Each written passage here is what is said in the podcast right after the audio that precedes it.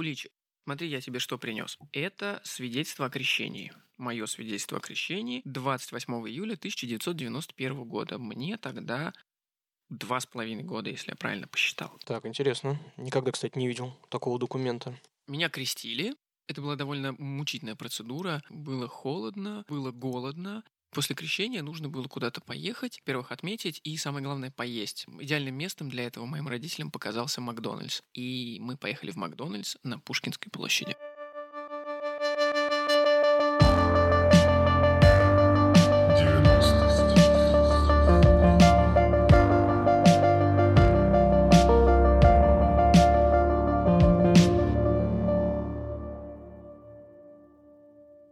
Здравствуйте! Вы слушаете «90-сть». Подкаст о тех, кто исправно кормил тамагочи, даже когда дома было нечего есть. Меня зовут Александр Куликов, и рядом со мной Евгений Зайцев. Жень, привет. Привет. Сегодня тема нашего подкаста «Фастфуд в России 90-х. История становления фастфуда в нашей стране». Ты начал с интересной истории, Жень, про крещение, сочетание несочетаемого. Такое нахождение в одном поле абсолютно разных эстетик и при этом не отрицающих друг друга для меня и определяют 90-е годы ты есть 90. есть ощущение того, что смешение элитарного и массового больше не воспринимается как событие. Ну, кстати, ты упомянул тот самый знаменитый Макдональдс на Пушкинской, который был самым первым. И у меня тоже, кстати, есть с ним связанная маленькая история. Мы тоже с родителями в нем оказались. Мне было там два или три года. Возможно, мы не в год открытия, не в 90-м году там оказались, чуть позже. Но мы туда пошли, отстояли очередь уже не так, не, не гигантскую, но большую. И у меня одно из самых ярких и ранних воспоминаний в детстве. Я там обжегся начинкой горячего пирожка. И под по воспоминаниям родителей обжегся так, что кричал на весь Макдональдс. Ко мне сбежались все там кассиры, менеджеры. Я плакал, меня стали успокаивать. Ну, никто не предупредил, что пирожок-то горячий. С тех самых пор пишут на пирожках, что осторожно, горячая начинка. Наверное, наверное, наверное. Ну, ты знаешь, вообще вот этот Макдональдс на Пушке, да, на Пушкинской, он, он уникальный, потому что он, насколько я знаю, он в книге рекордов Гиннесса, по-моему, до сих пор как самый посещаемый Макдональдс в мире. И это медицинский факт. И про него снято какое-то, про открытие Макдональдса про, в Советском Союзе, снято какое-то бесконечное количество видео, написано куча статей. Но вот у меня есть для тебя ну, вопрос-загадка, которую как-то мало кто подмечал в своих материалах об открытии Макдональдса в Советском Союзе. Вот ты знаешь, что в меню самого первого Макдональдса было блюдо, которое впоследствии из меню исчезло. Сейчас его просто нет, его нет уже достаточно долго. Сможешь угадать, что это за блюдо? Пицца? Ну нет, пиццы, конечно, не было, хотя в Макдональдсе в качестве экспериментов в разных странах пиццу вводили, даже, по-моему, сейчас где-то можно ее найти, Макпицца была. Нет, э, меню, в принципе, было довольно скудное, там был базовый набор сандвичей, а их тогда называли именно сандвичи в России, даже в телевизионной рекламе.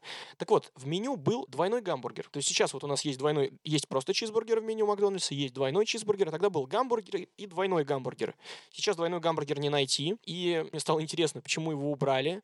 А на сайте Макдональдса лет 5 или 7 назад у них очень классно работал SMM, и у них была такая целый раздел на сайте для фидбэка, где можно было задать любые самые глупые вопросы, и SMM очень остроумно и смешно на все это реагировал, отвечал. Я задал им вопрос, куда дели вы двойной гамбургер? И мне написали, ответили, что да, действительно, спасибо за эрудицию, двойной гамбургер из меню Макдональдса убрали, потому что блюдо было не очень популярным, и многие выбирали просто Биг Мак в качестве альтернативы. Еще одним символом первого Макдональдса в России, в Советском Союзе, стала очередь. Может быть, ты видел, есть такие кадры очереди, есть кадры очереди, которые сверху снимают, а есть кадры такой проезд. И очень долго, ну, видимо, кто-то едет на машине и снимает, по-моему, там две минуты едет вот вдоль очереди, пока в итоге не приезжает к Макдональдсу, ко входу, и все на протяжении э, всего этого проезда стоят люди в очереди в Макдональдс.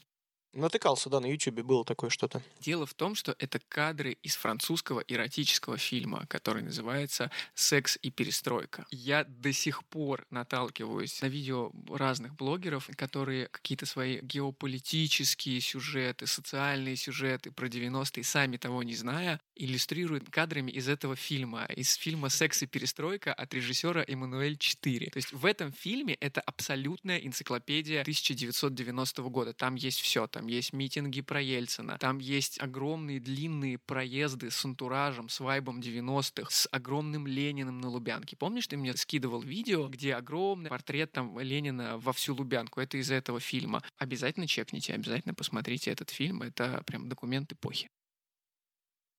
А я, в свою очередь, вот из всего многообразия видеоматериалов, посвященных открытию первого Макдональдса, а их действительно очень много, мое любимое видео из передачи «Марафон 15», которую Сергей Супонев и Жора Галустян вели в начале 90-х, может, многие помнят. Супонев и Галустян пошли с камерой в народ, интервью брали у детей.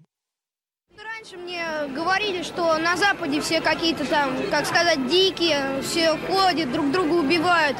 А теперь я вот сейчас, когда сюда пришел, я увидел, что вот можно спокойно прийти вот сюда, посидеть вот, э, выпить там стаканчик кока-колы. Вот э, раньше, когда я был маленький, я думал, что вот они все такие, вот только и думаю, что ядерные ракеты запускают. На самом деле нет, вот они не такие уж и воинственные. И даже наоборот вот сделали хорошо, что открыли вот у нас в Советском Союзе вот ресторан такой. Ты знаешь, там очень примечательна модель мира в представлении советских школьников. Смотри, тут идеология и мораль переносятся на географические понятия. Это свойственное средневековью представление о мире, когда те или иные земли воспринимаются как праведные или грешные, еретические или святые. При этом Восприятие географии как этики сохраняется в части общества и сегодня, например, когда люди говорят о Европе, пиндосах и вот, то есть всей этой а, локализованной нравственности. И, в принципе, здесь можно зафиксировать, что 90-е в этом плане с а, их диалогом культур прошли впустую. И детишки не верят в боженьку. И девчонки не носят лифчиков. Конечно, 90-е были периодом интенсивного насыщения культуры, периодом диалога, а желание диалога всегда предшествует самому диалогу. На примере школьников из передачи «Марафона 15» можно рассмотреть, как работает механизм диалога культур. На первом этапе часть собственной культуры получает низкую оценку – грубость, некультурность. Макдональдс в представлении школьников, наоборот, характеризует красота, принадлежность к высшему достоинству. Потрясает здесь вот эта вся чистота, красота. И Только чувствуется, вот как, что? как, как будто ты вот где-то в другом городе. Люди хорошие, продавцы не ругаются, не кричат, спасибо, пожалуйста, и добрые все, улыбающиеся. Приятно просто ходить, даже не для того, чтобы купить, а ну, просто смотреть приятно. И, кстати, зацени, как э, Сергей Супонев, который только через несколько лет станет таким демократичным, вальяжным кумиром э, всех российских детей. Обрати внимание, что здесь он еще советский телеведущий, диктор советского телевидения. Он располагает Макдональдс ценностной иерархией. в час трудятся на благо общепита, а именно предприятием общественного питания, кафетерием, а никак не рестораном, оказался на поверку хваленый Макдональдс. Жень, ты помнишь, что в нашем детстве с тобой, вот сейчас не знаю как, было очень популярно и даже престижно отметить день рождения в Макдональдсе. Вот ты не отмечал, я, кстати, нет. Не просто отметить день рождения в Макдональдсе, а официально отметить день рождения в Макдональдсе. Это был 1998 год, Мытищи, первый Макдональдс в Подмосковье вообще. Это был Мытищинский Макдональдс. Мы за несколько дней пришли с мамой, выбрали какое-то меню, мы сказали, сколько нас будет. Все гости мои могли выбрать из стандартного меню Макдональдского, а потом вынесли торт.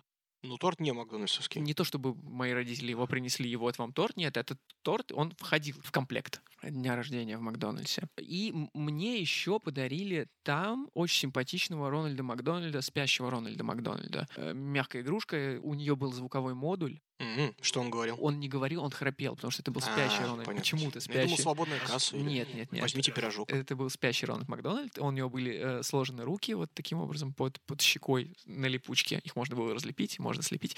О, Он, к сожалению, потерян. И еще, что я хотел сказать про Мытищинский Макдональдс. Дизайны всех Макдональдсов раньше были тематическими. И Мытищинский Макдональдс, ну, очевидно, потому что это был первый э, Макдональдс э, за пределами Москвы, был интерьер уездного города. Там стояла фигура какого-то мужчины в форме, видимо, полицейского 19 века, в огромной черной треуголке, очень страшный. Такая прям как бы восковая фигура, очень такой натуралистичный. Метра два ростом в такой будке за стеклом. Ну и в целом, то есть стены были расписаны чем-то отсылающим к чаепитию в мытищах и вообще к вайбу уездного города. И ты же помнишь, что раньше вообще все Макдональдсы до какого-то периода были тематическими с уникальным интерьером. Ну, ты знаешь, не все были тематическими, но многие. Действительно, вообще вот дизайн интерьеров Макдональдса — это отдельная тема, потому что, как оказалось, даже в Америке И эта тема ностальгическая. Если обратимся к нашим Макдональдсам, вот то, о чем ты вспомнил,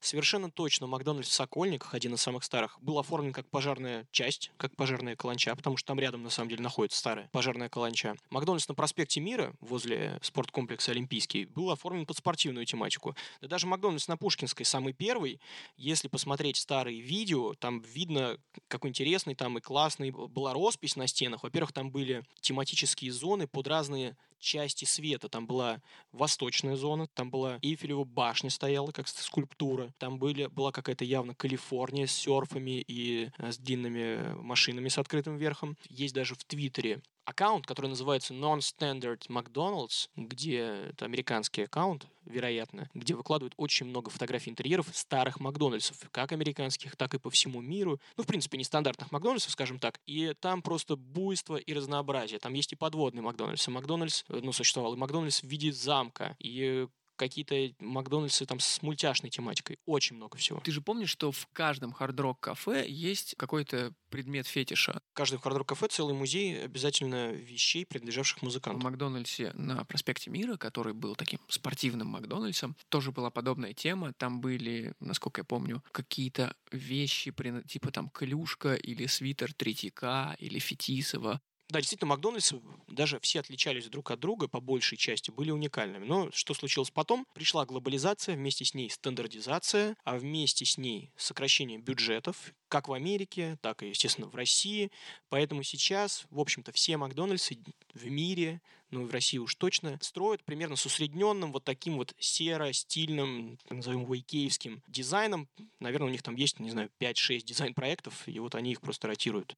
Да, Макдональдс стал, по сути, синонимом той глобализации, которую Бруно Латур в тексте «Где приземлиться» называет минус глобализацией, уменьшение числа альтернатив, касающихся существования и развития мира. Кстати говоря, согласно теории э, компенсации Яхима Риттера, стандартизированная и глобальная цивилизация является условием появления интереса к локальной культуре и истории, в частности, как реакция на неопределенность и сложность современного мира. Благодаря глобализму парадоксальным образом растет спрос на локальную культуру, на локальную культурную идентичность. Локальная вызывается к жизни через взаимодействие с глобальным. То есть у нас в стране Макдак стал агентом-провокатором, который вызвал к жизни, во-первых, вообще фастфуд, позволил сюда прийти остальному западному фастфуду, и вызвал к жизни русский фастфуд и там далее ресторанный бум.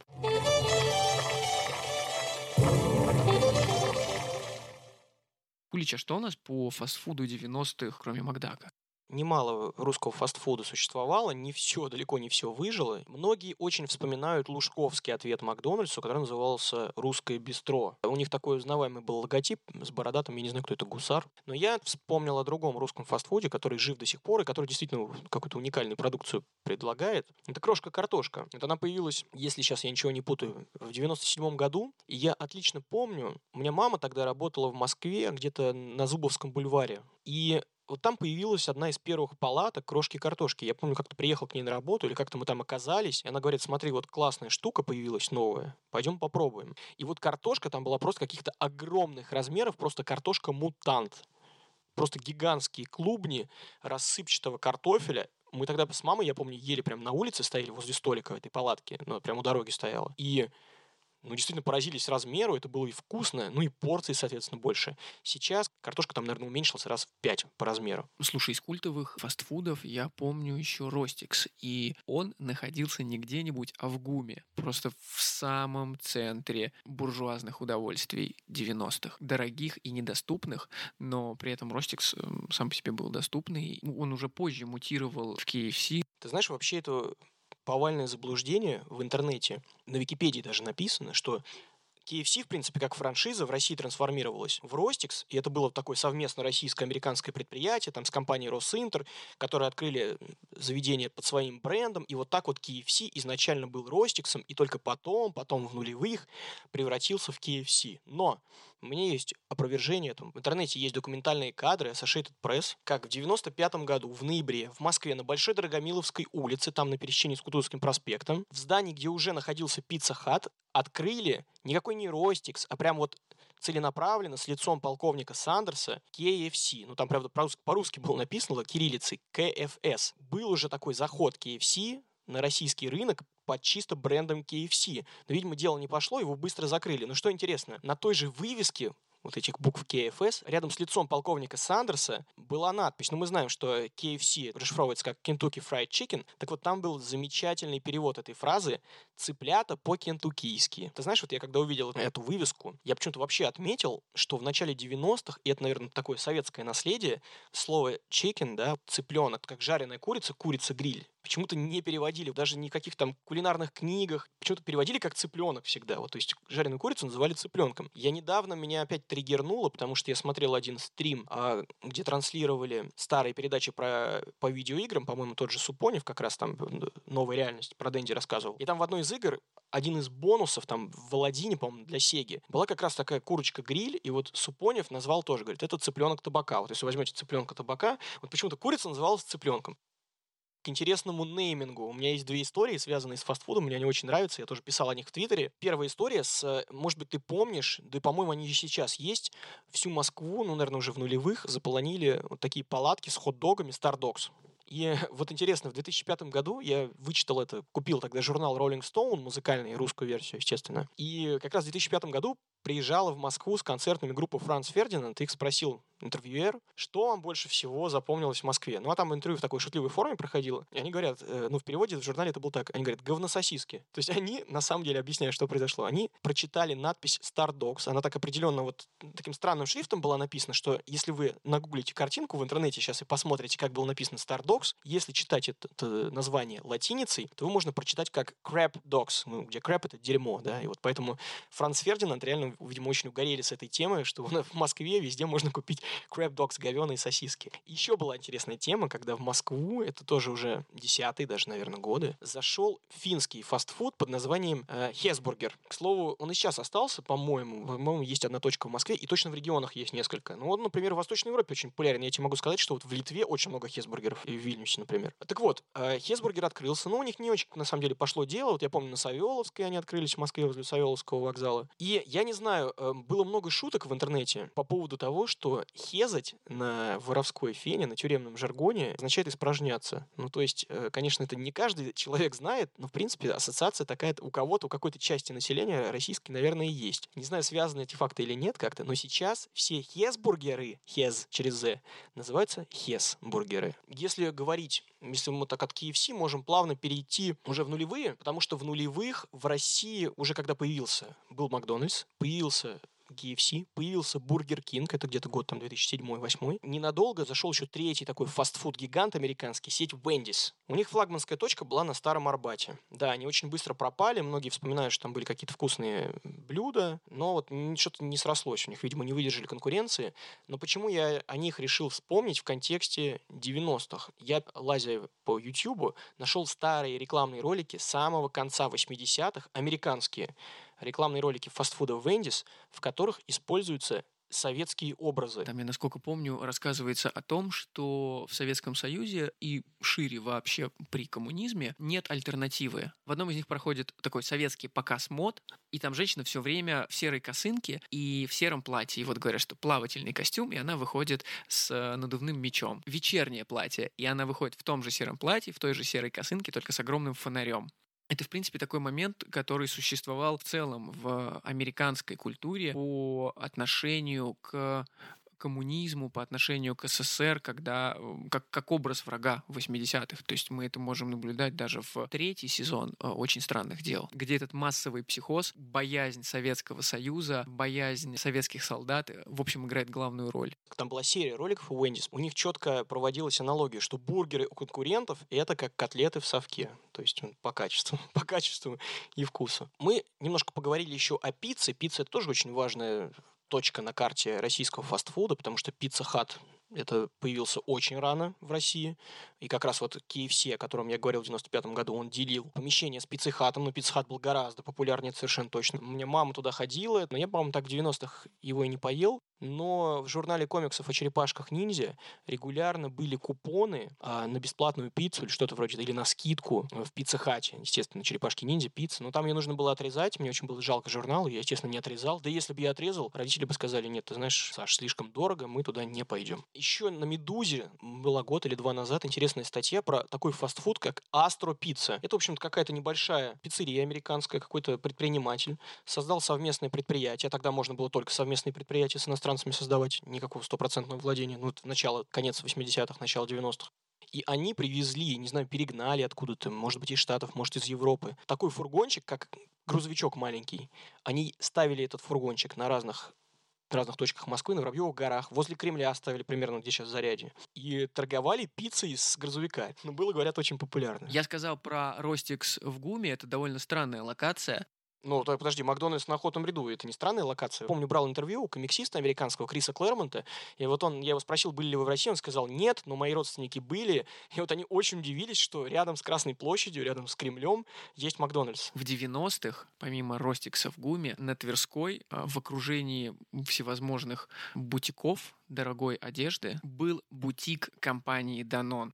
Это как? Это был такой храм кисломолочной продукции. Там огромными буквами на Тверской было написано «Данон». Это, если я правильно помню, угол со Столешниковым переулком. Этот бутик Данон запомнился мне своей социальной функцией, потому что там была довольно большая полка с товарами на исходе срока годности. У йогурта срок годности заканчивался завтра или послезавтра, и человек мог купить его с огромной скидкой для своего трейда в Твиттере погуглил, нашел э, фотографии, действительно поразглядывал полки, там были очень редкие импортные йогурты, которых впоследствии даже не было в России. Ты о социальной функции заговорил, и здесь мы вынуждены вот снова как-то зациклиться и вернуться к Макдональдсу, потому что Макдональдс, это как раз в России, часть его вот этой компании по продвижению э, и рекламе, они всегда вот позиционировали, что они создают кучу рабочих мест, занимаются благотворительностью, и я нашел одно любопытное видео, по-моему, 93-го года э, из Макдональдса на Старом Арбате, когда, где речь идет именно о работе в Макдональдсе. Оль, э, мне кажется, Макдональдс как большая шахматная доска. Может ли пешка стать ферзем? Плох тот солдат, который не мечтает стать генералом. И у каждого нашего сотрудника, когда он приходит к нам работать, мы говорим ему, что ты можешь стать тем лидером, ты можешь стать директором, ты можешь стать руководителем любого уровня. У нас есть ребята, которые стали директорами. Где готовят на Бигмакера? Готовят здесь у нас. И процесс очень интересный. Ребята находят, что процесс обучения действительно очень интересный, потому что как только он переступает порог этого дома, а, сопровождает его кру-тренер. Это вот следующая позиция.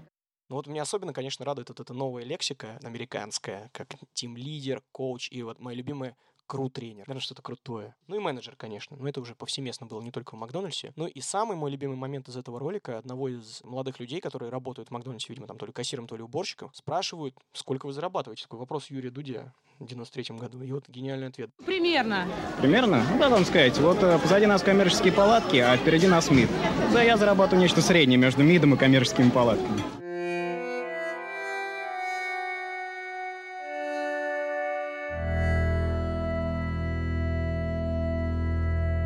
Лет 6-7 назад меня очень интересовала эта тема. Я спросил на этом сайте, существует ли в России не из сезонного меню, а из постоянного меню Макдональдса блюдо эксклюзивное для нашей страны, которого нет больше ни в одной стране, ни в одном Макдональдсе мира. Подчеркну, блюдо не из сезонного меню, то есть это не биф а рус. Кстати, вот я не вспомнил, что иногда Макдональдс тестовые блюда вводит в свои рестораны, и буквально 5 лет назад, опять же тоже, они пытались ввести роллы с селедкой под шубой. И я узнал, что в Москве в двух ресторанах или в трех в тестовом режиме можно купить ролл с селедкой под шубой. Я поехал специально, это метро Добрынинское было, взял этот ролл с селедкой под шубой, у меня даже есть фотография.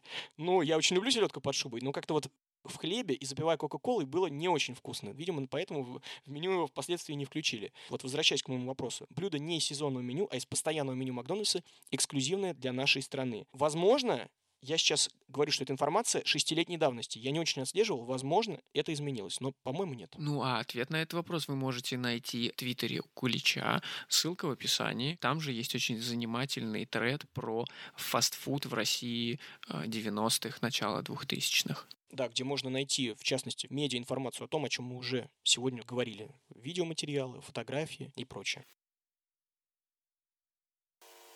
Здравствуйте! Вы слушаете «90-сть» Подкаст о тех, кто исправно кормил тамагочи, даже когда дома было нечего есть. Э, в студии для вас... Хуйня, переговорю, у нас нет студии.